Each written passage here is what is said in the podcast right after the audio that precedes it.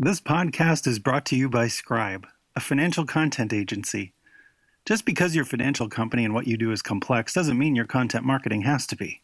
Scribe produces blogs, articles, website and product copy, ebooks, pitch decks, and white papers for everyone from late stage fintech startups to the world's biggest banks and financial brands. Visit us at The Scribe Online. That's www.thescri.be.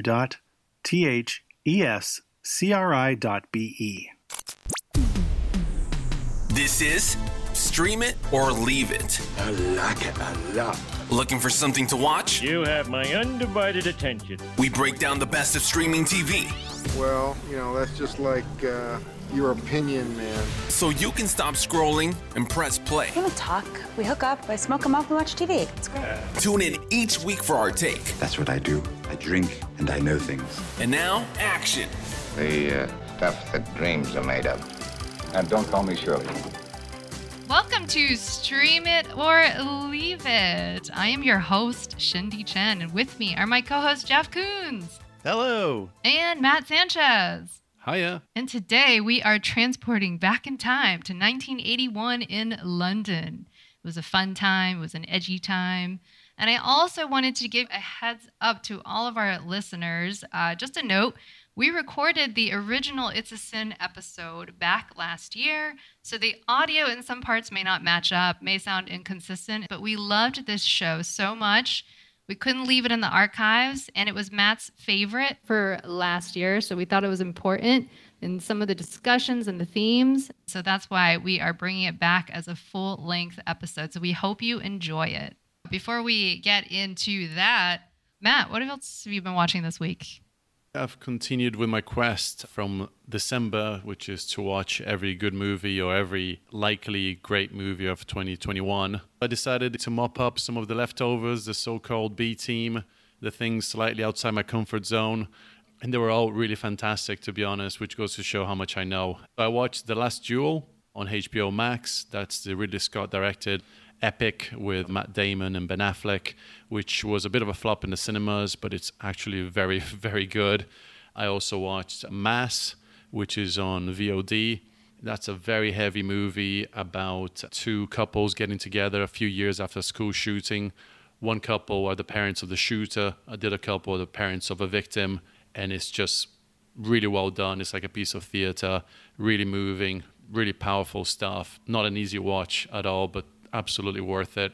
And the final one in this little list is Tick Tick Boom, which is a musical on Netflix starring Andrew Garfield, done by Lin Manuel Miranda. I'm not a fan of musicals at all, unless it's a very funny comedy musical like The Producers. But I really, really enjoyed this. It was very good. It was moving. It was engaging. The songs are great. Andrew Garfield is superb. So yeah, so that's what I've been doing. And, you know, these are like the vegetables. I, I know they're good for me, but I just don't feel like watching them. I'm really glad I did it. It's great to see they're still making these great movies, but it's also sad to know that these movies are being underwatched. Multiplexes don't want them, so hopefully the, the streamers will continue to pick them up. I'm curious, what convinced you to eat your vegetables then? I mean, if you've been sort of resisting, was it like somebody else in the household that influenced you or forced you, dragged you by the neck or what? No, actually, I am pretty good at eating my vegetables. I just delayed it a little bit, and I just, yeah, uh, Ridley Scott is a legend, so I had to watch The Last Duel. I had to see what the fuss was about. It was kind of controversial. As you know, I don't like long movies, but this was completely required. It was two and a half hours and totally worth it. At the beginning, it was a bit of a slog. Mass, I was on a plane, and I thought if I'm ever going to watch a movie like this, it's on a plane where you can really focus and it really got to me. And some people think that on planes, it's a lot easier to get to your emotions. I don't know if you guys ever experienced that. totally. I think there's even a name for it for how you're much more likely to cry, you know, in a movie when you're on the plane. And Tick Tick Boom, again, I was just forced myself to eat my vegetables. Nobody else did. I'm a good mm. boy. Last Duel. I only want to watch that one because isn't that the one with Matt Damon and his cool bowl haircut, like a bowl mullet? mullet, incredible haircut. It's pretty clever, and it's kind of got a real feminist edge about it. You see a story through the man's point of view, then the other man's point of view, and finally you see it through the victim's point of view, and then you go, oh, so it's really it's worth the ride. I can see why it didn't do well in the movies. It's not a Marvel movie, you know. It takes a bit of viewing. It's a proper film, but uh, yeah, it's a shame it didn't do well. Well, Ridley Scott has always been to me like the feminist director. I've always loved Oh, his yeah? work, and for people who are movie fans, he did Thelma and Louise. He did Alien, and so a lot Yeah, of his yeah. primary leading ladies, he's always got strong heroines in these incredible roles. Since our best of 2021 show, I've actually been reading more than watching, but I happened to troll my way through Only Murders in the Building. they just announced season two. It's going to have Cara Delevingne. I don't know how she's going to integrate with the cast, but so as you know, it's got Selena Gomez and Steve Martin and Martin Short. The latter two are just excellent. They're like comedic legends.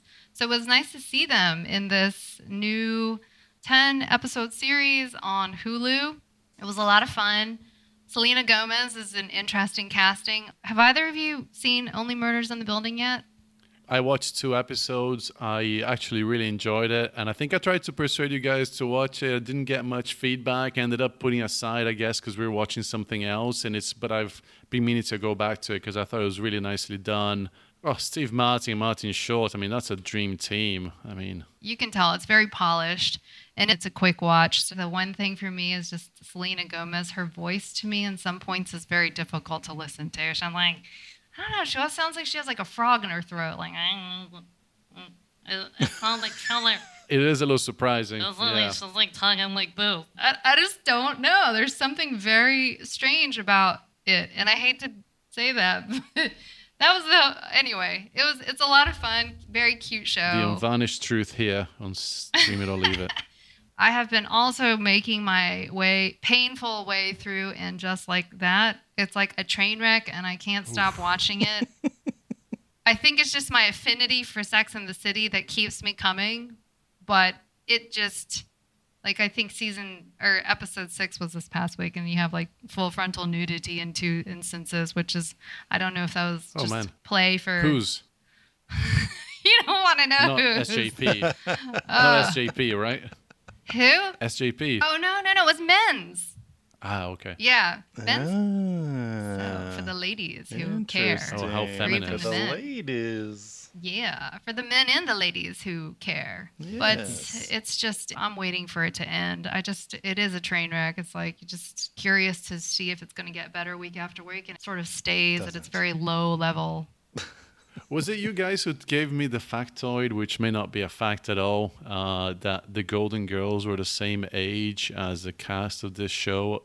That's so funny that you mentioned that because that meme circulated among some of my girlfriends this past week. And it's shocking, right? You look at the Golden Girls and you look at, and just like that, a lot of it is like the hair and obviously the Photoshop. Clothes, the fashion. Oh, yeah, everything. I I think all the ladies are beautiful, but it's just interesting how society and the demands of what people think is like modern and trendy and beautiful nowadays, right? It's like the, the culture has changed substantially. So, anyway, I also started Afterlife.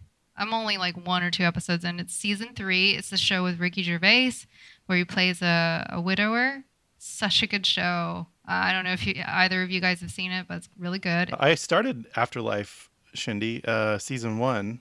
Yeah. Oh, I, I think you'll really enjoy it. I think you will. Yeah, we watched the first two episodes right back to back and seemed to really enjoy it. You know, he's presenting a complex character there for sure. It's very complex, and I think well, Remind me what it's about. so it's about Ricky Gervais, his character. He lives in a small British town, and he lost his wife to cancer, and so it's about him dealing with the emotions of grief. But you know, it's his character, right? It's a little bit of comedy. It's a little bit of Awkwardness, I'm sure. awkwardness. Mm-hmm. It's about him just in the first season. It's very much about him just just being able to live and deal with mm-hmm. the day to day. But at the same token, he's a very compassionate person, and the characters are wonderful. And I think you'll find it's a very easy watch because each episode's only like half an hour. There's a Yeah, lot of comedic elements despite everything that's happened so there are moments when you are like dying laughing but then there's then it kind Well, of well, he's the chief proponent of you should be able to make a joke about everything, right? Right. Death, cancer. So I certainly expect that he's doing that in this show. Yeah, but uh, the comedy exception. actually comes from a lot of the surrounding characters too. So I'll let you kind of form your opinion as you move along, Jeff. Very cool. What else are you watching? Finally, watched Blade Runner 2049. Speaking of Ridley Oh. Scott, So good. it's funny that you were talking about his being known as a feminist director and producer because I was thinking about Rachel's treatment. You know, she comes back to life. Sean Young's character, Rachel, from the first movie, is resurrected by the scientist and they dispose of her almost immediately, right? But this is not Ridley Scott. This is Den- Denis Villeneuve, director. of this Yeah. I, but he produced it, right? Wasn't he an executive producer? I think. Uh, I don't remember. That sounds about right. That sounds Yeah. about. I'm sure he was involved with it. But anyway, producer, yeah. Sean Young, of course, was complaining that she didn't really get brought back. She just got CGI'd back in, and and it was she blamed it on Ridley Scott because he wanted to date her back when they were making the original movie, and Oh. she said she kept saying no, and and he Whoa. like it had career ramifications for her apparently. So that was her claim. Oh no. Yeah. Go Yeah, with the I'll- gossip, Jeff. You're not usually Yeah, the one to bring the gossip Ridley here. Scott. Is he going to have a Me Too moment? I really hope not. Oh no. I don't know. By the way, another great feminist Ridley Scott film, G.I. Jane, was also Ridley Scott. When I was in college, uh, film class, we did a whole Ridley Scott class where we watched all of his films, uh, only ones with like strong leading female characters. Well, what do you think of Blade Runner, Jeff? Apart from the gossip, I know you're mostly interested in gossip, but what do you think of the movie? I quite liked it. Yeah, I thought it was well done. I always tend to like the beginning of movies better than the ending. I find that people have a lot of trouble wrapping up a story. And so the setup for me is always the best part of the movie. And, and that was no exception with this one. I really liked the first half of the movie much better than the second half. I watched it in the cinema. I think it's definitely a movie that benefits from being watched in the big screen because the soundtrack is incredible. Yeah. The visuals are stunning. And I, I can still remember the soundtrack reverberating through my body and mm-hmm. just actually moving me at the end of the movie. This is a bizarre thing to me. At the end of the movie, I cried because I was so moved by the experience. Uh, No, that's it was awesome. just, I Yeah. thought the, the, the, the combination of the visuals with the soundtrack and it was just, I thought it, It was spectacular. But I need to watch it again. cold, icy heart. It is possible. But you and is Matt are the possible. same, Jeff. You, the both of you think you know. Sometimes people have a hard time wrapping things up, like Hmm. you know. So that's quite interesting. A lot harder to finish than to begin, you know? Well, you know that's an interesting story. point about Denis Villeneuve because I felt the same way about Dune. The first half was incredible. Have you all seen Dune yet? His Dune? Yeah. Yeah. So I don't know. Maybe this is a discussion for a different time. But I don't know if you got that impression, Matt, in Dune, like where it was Well, it's a, the first part of a two-parter, so it's kind of like the middle film in a trilogy. It's always tricky to wrap it up, but no, you can't really wrap it up because there's another movie to come. So it's it was a little controversial whether they decided to wrap it up.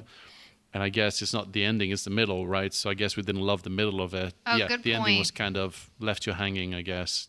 I kind of thought by the a quarter of the way in though things started to slow down. So I don't know what that means. Yeah. The quarter of the middle, the quarter of the half, the eighth. the first the, the first sixteenth you enjoyed the, The seven first eighths. sixteenth, uh, but by the, by the fifth sixteenth you were a little bit disappointed, and it went downhill until the tenth, twelfth. True. it's the three eighths, five eighths. I didn't love the movie. I, I agree with you. I didn't love it. I think visually it was stunning, soundtrack and all of that. Yeah. The cast is great. The acting not necessarily so great. I just I w- I'm not sure of it. I'm gonna wait till I watch the second one and see how it all adds up together. So Cool. Jeff, you got anything else, or is that all we've been watching? I did watch Matrix Resurrections. Uh, I haven't kind seen of it felt yet. obligated to get that in. I want to know your reading of it. I was glad that Lana Wachowski made it. I watched a f- several interviews about how it came about for her in development because originally they had not intended to make an, another movie, and Warner Brothers were offering them boatloads of money to make another one, and they were just like, "Nah, you know, it, it's over for us." So, but then their parents died, so this was sort of this catharsis coming out of it. And in the final one, there's a lot more emphasis on Trinity than on Neo, which I thought was a good sort of bookend to the beginning of the story. I didn't like the sequels to the first film. I loved the first film. I thought it was like the most together of all of them in terms of the concept. Uh, but this one, you know, It's all over the place. It had to be done. It, it's hard to beat the first one for me, you know. It was such a pivotal movie f- in my life anyway. Like it was a it kicked off a lot of things for me personally. So, you know, 1999 was a Very an cool. interesting year. Yeah. So I thought there was no need for it. I thought there was no need for the second, no need for the third. There was no need to do this again. I thought the a lot of it relied on the meta-ness of it all. You know, there's a lot of self-referential stuff in the movie, which is no longer interesting. You've had Deadpool, you've had all these movies where they talk about themselves, uh, being aware of the, their existence. I didn't think that brought anything new to the table, and I thought it was just really. Uh, there was and, and one one extremely cool tidbit that Lana Wachowski dropped in a press conference. Oh yeah. She said the whole thing around following the White Rabbit, they Mhm. had, you know, they had developed that as part of the movie, and then, but it wasn't until later that she was told by I think Grace Slick that the first time Jefferson Airplane performed White Rabbit as a group was in a club in London called Matrix in 1967 or something. You know, like All right. pretty good. And they didn't know that when they were developing the movie, Oh, wow. so that was kind of cool. And we are transporting back in time to 1981 in London. it's a sin. It, it was just a masterclass in storytelling. It's just five episodes long, which even for a British series is very compact. And it's the story of uh, a group of friends navigating the arrival of, of AIDS in 1980s London. It's just a bunch of really talented young actors that form really well developed and, and engaging characters in that short amount of time. I didn't know anything about this show going into it. I know that you just mentioned it, and then Jeff and I started watching it. Well, I, I started hearing about it on quite a few podcasts and read a couple of uh, this kind of trades, and I started popping up in there with recommendations. And uh, I listened to some interviews with uh, the show's creator, who's a very interesting guy. And I thought, okay, that sounds interesting, but the buzz was really strong. Uh, so I gave it a go, and uh, I thought it was fantastic. It's one of my favorite things I've seen in the last uh, year or two. British series are pretty good at keeping things compact but this one is was almost ridiculous in just five episodes it introduces you into this very specific world and it brings in the wider issues of the time and a collection of brand new characters that you come to care for very quickly to the point where there's some genuinely jaw-dropping moments of shock and heartbreak which for me doesn't happen often watching a tv series uh, Yeah, I, I really loved it. I remember people thinking that HIV was contagious by just casual contact. I grew up in a religious circle, so it was also sort of the disease that God had given these people for their behavior. And so to go inside of that subculture and to experience how it showed up Mm-hmm. there. And I went back and sort of researched outside of the the show too. And I didn't realize that the first case that they really thought someone had died from AIDS was back in the 50s. That was something I learned as well because Yeah. you know they obviously blamed Didn't know what it the. Canadian flight attendant was the one who was stigmatized, right? Like he took the brunt of the the blame in a feature by the, the journalist who had featured him as kind of being like patient zero. And I got into like a whole rabbit hole of the the problem of you know how he was supposed to be patient O like out of the US but then mm-hmm. somebody misread it and called him patient zero. So he got an undue amount of blame for that. But yeah the first strain was likely in the 1920s and it Yeah. was shocking to me that they had kept these tissue samples throughout the years. And, and now that research has caught up in the past 20 years they've really been able to make significant headway into just di- not only diagnosing um, the origins of when the virus first started, but then also when AIDS was officially a thing. So by the late 70s or early 80s, it had already been around for decades, likely. The science just wasn't there. So anyway, back to the show. I I agree with you, Matt. I mean, what they were able to accomplish in five hours with regard to transporting you to this time they were living in this unbelievable apartment in London. But to live with some of your best friends during that era and just to be able to party all the time. I I was just thinking, what an incredible flat. Um, and, and they bought that place for what was it, forty thousand? Forty-two or forty-nine I know. pounds. That was that was a hilarious figure to hear. I mean, an apartment in London. Wow. I know an apartment in London for forty thousand pounds. It was very like Sex and the City esque. Shindy from the future again in 2022. And here is your spoiler alert. Really enjoyed seeing the familiar faces, the more famous characters, um, actors like Stephen Fry. That was a surprise Yes. to see him. And then Keeley Hawes, who plays Richie's mother. I was watching and I was like, where is this woman from? And then finally, I re- remembered that she was from The Bodyguard, or, you know, the English Yeah. show Bodyguard. Yeah, yeah. She's also she's in that PBS show, The Durrells. I don't know if you're familiar with her work. So Jeff, who was your favorite character? Yeah, I think Jill was my favorite character. Overall, like the whole guiding thing was connection and true love. You know, I mean, yeah, there was a lot of promiscuity and sex going on, but it ends up in Richie's talking to his mother and Jill's behavior throughout the movie as she's taking care of people that are sick and just going to see the boys that are that are ill in hospital that she doesn't even know. I just thought you don't you don't have to do anything grand to connect with anyone. Mm-hmm. Huge gestures or, or big statements. For me, it's got to be Colin. I mean, Colin is just a, a wonderful, memorable character. You know, a brand new actor. He's, I think that was his first TV role. Like much of the cast, he was perfect. And then they really built up his character really nicely. And really, the, the episode where he starts having his health issues in terms of shock for me, and the way they went from you literally have just fallen in love with this character when everybody makes fun of him for being so excited about getting the keys to open the business all by himself.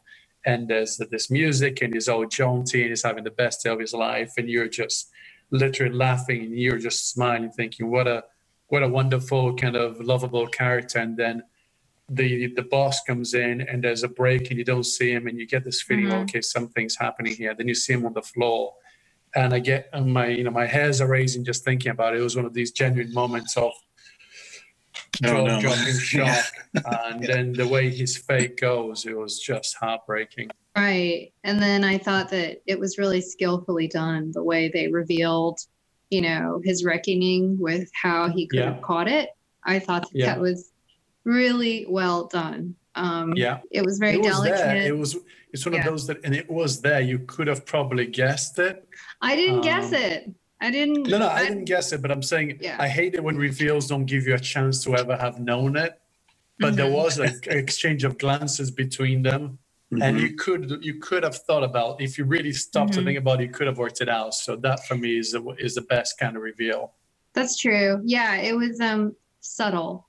And even I mean, I think people who are listening to this have likely seen the show or will, but even when he says football shirt, I, I just still didn't get it. I don't know, Jeff, if you guessed it. Did you guess it? I I thought it. There was one scene where uh, where there's an early party at the flat, and a drunk boy comes up to him, puts his arm around him. So I thought it was that guy. You know, Oh yeah, remember that? I remember and that scene, and yeah. then when they revealed that it was the son of of his uh, house, whatever you call it, host. Um, yeah, I was tripping out. I was like, Mhm. oh, okay.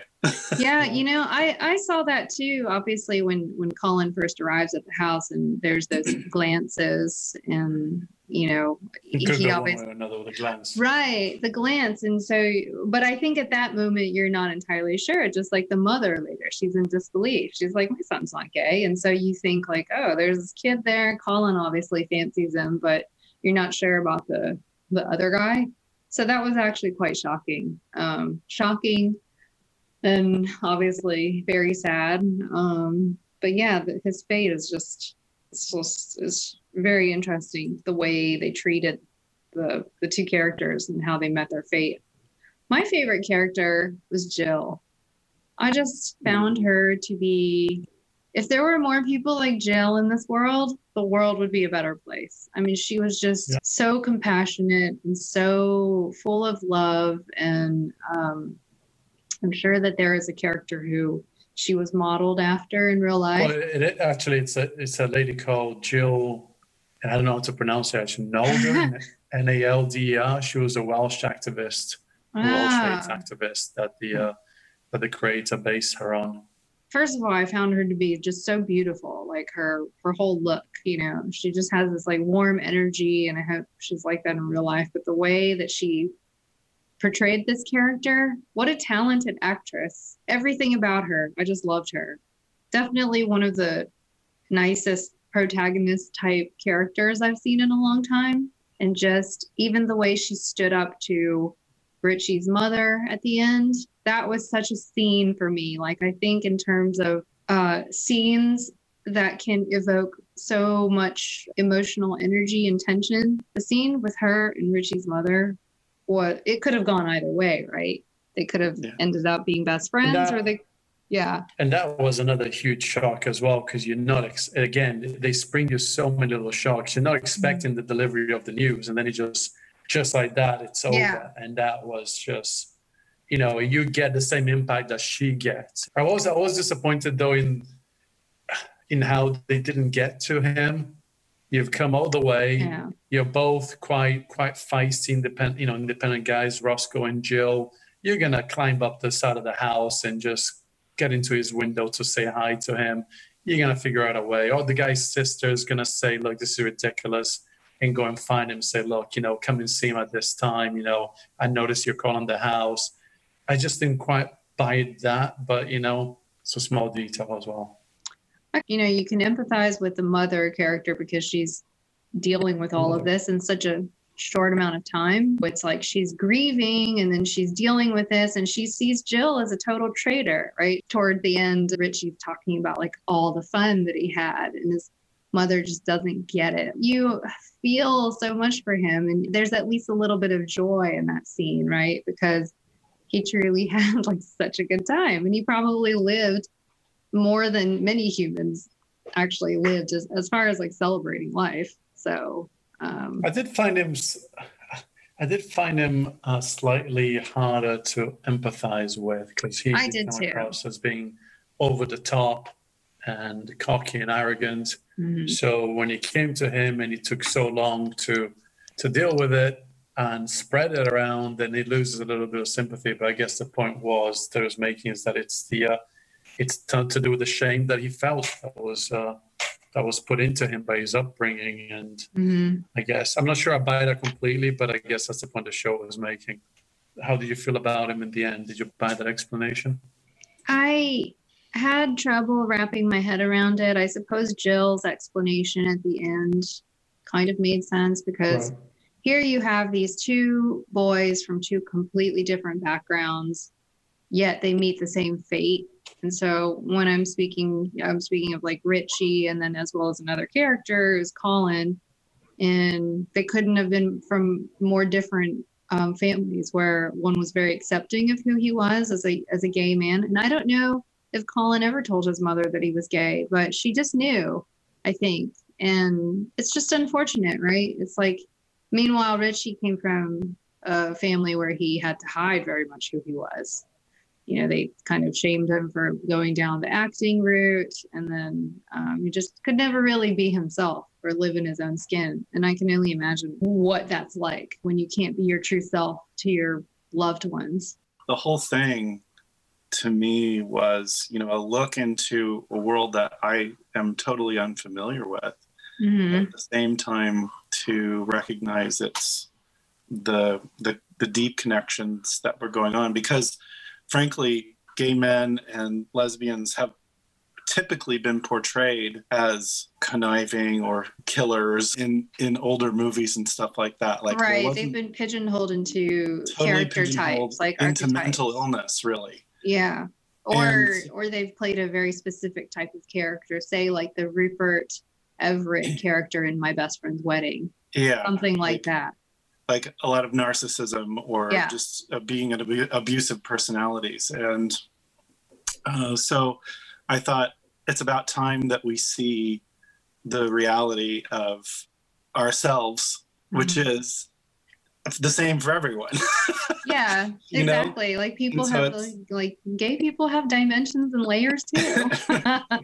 yeah, and I mean that's not like some big revelation, but right. But I Uh, think in Hollywood, particularly, Hollywood, you're right though. that's what I mean. Yeah. like Yeah. it's it's finally to a point where these things can be discussed as normal and i i say that to to my Jill all the time like it's so refreshing to see these things coming out in Mhm. and and treating subjects that were formerly taboo in their normalcy Um, I agree. There, I think that's only happening now. Like it's the same with Asian characters too. exactly Just because you have Asian characters in shows doesn't mean that they always have to have colored hair or have to do kung fu or speak with an Or they accent. have to be Awkwafina.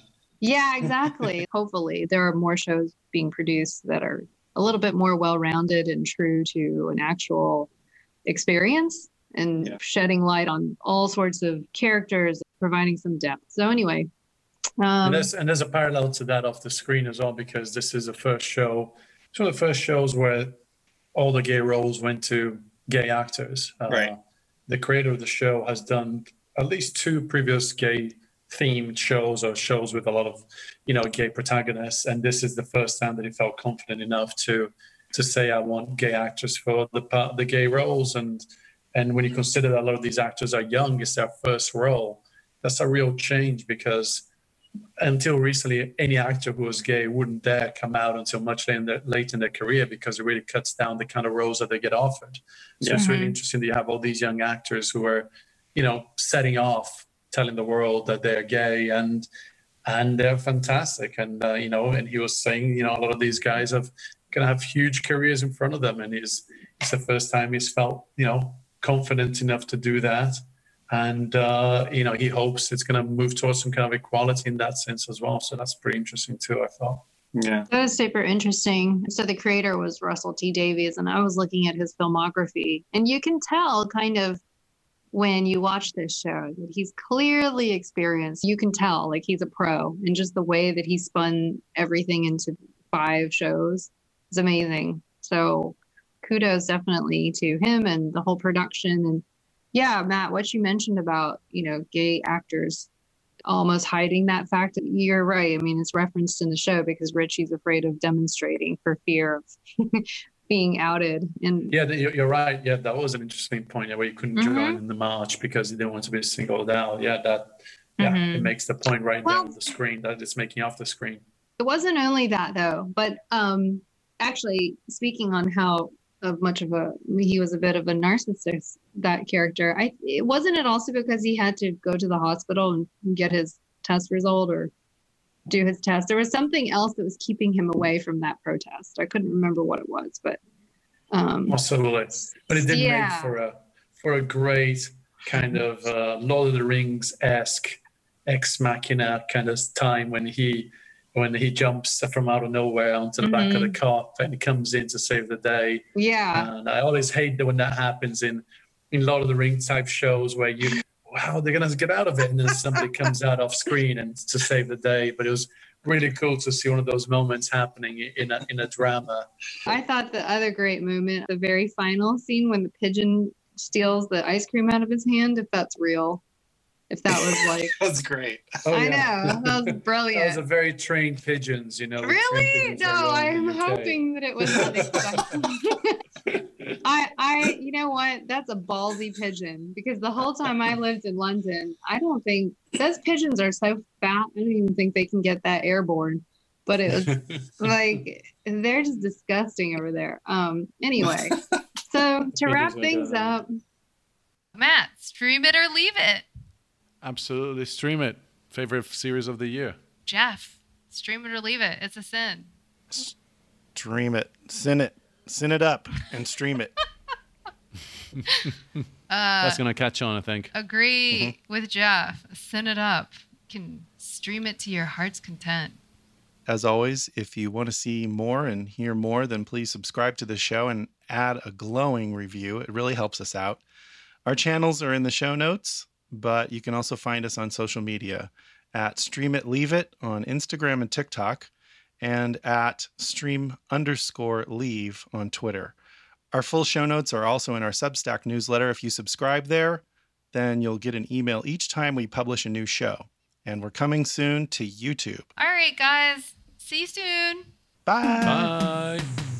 That's our show. Are you not entertained? What did you think? Pretty, pretty good. Don't forget to subscribe and find, like, and follow us on social and on YouTube. We don't have faces for radio. Promise. You can't handle the truth. You can also find our show notes on Substack at Stream It or Leave It. See you next time, and thanks for tuning in.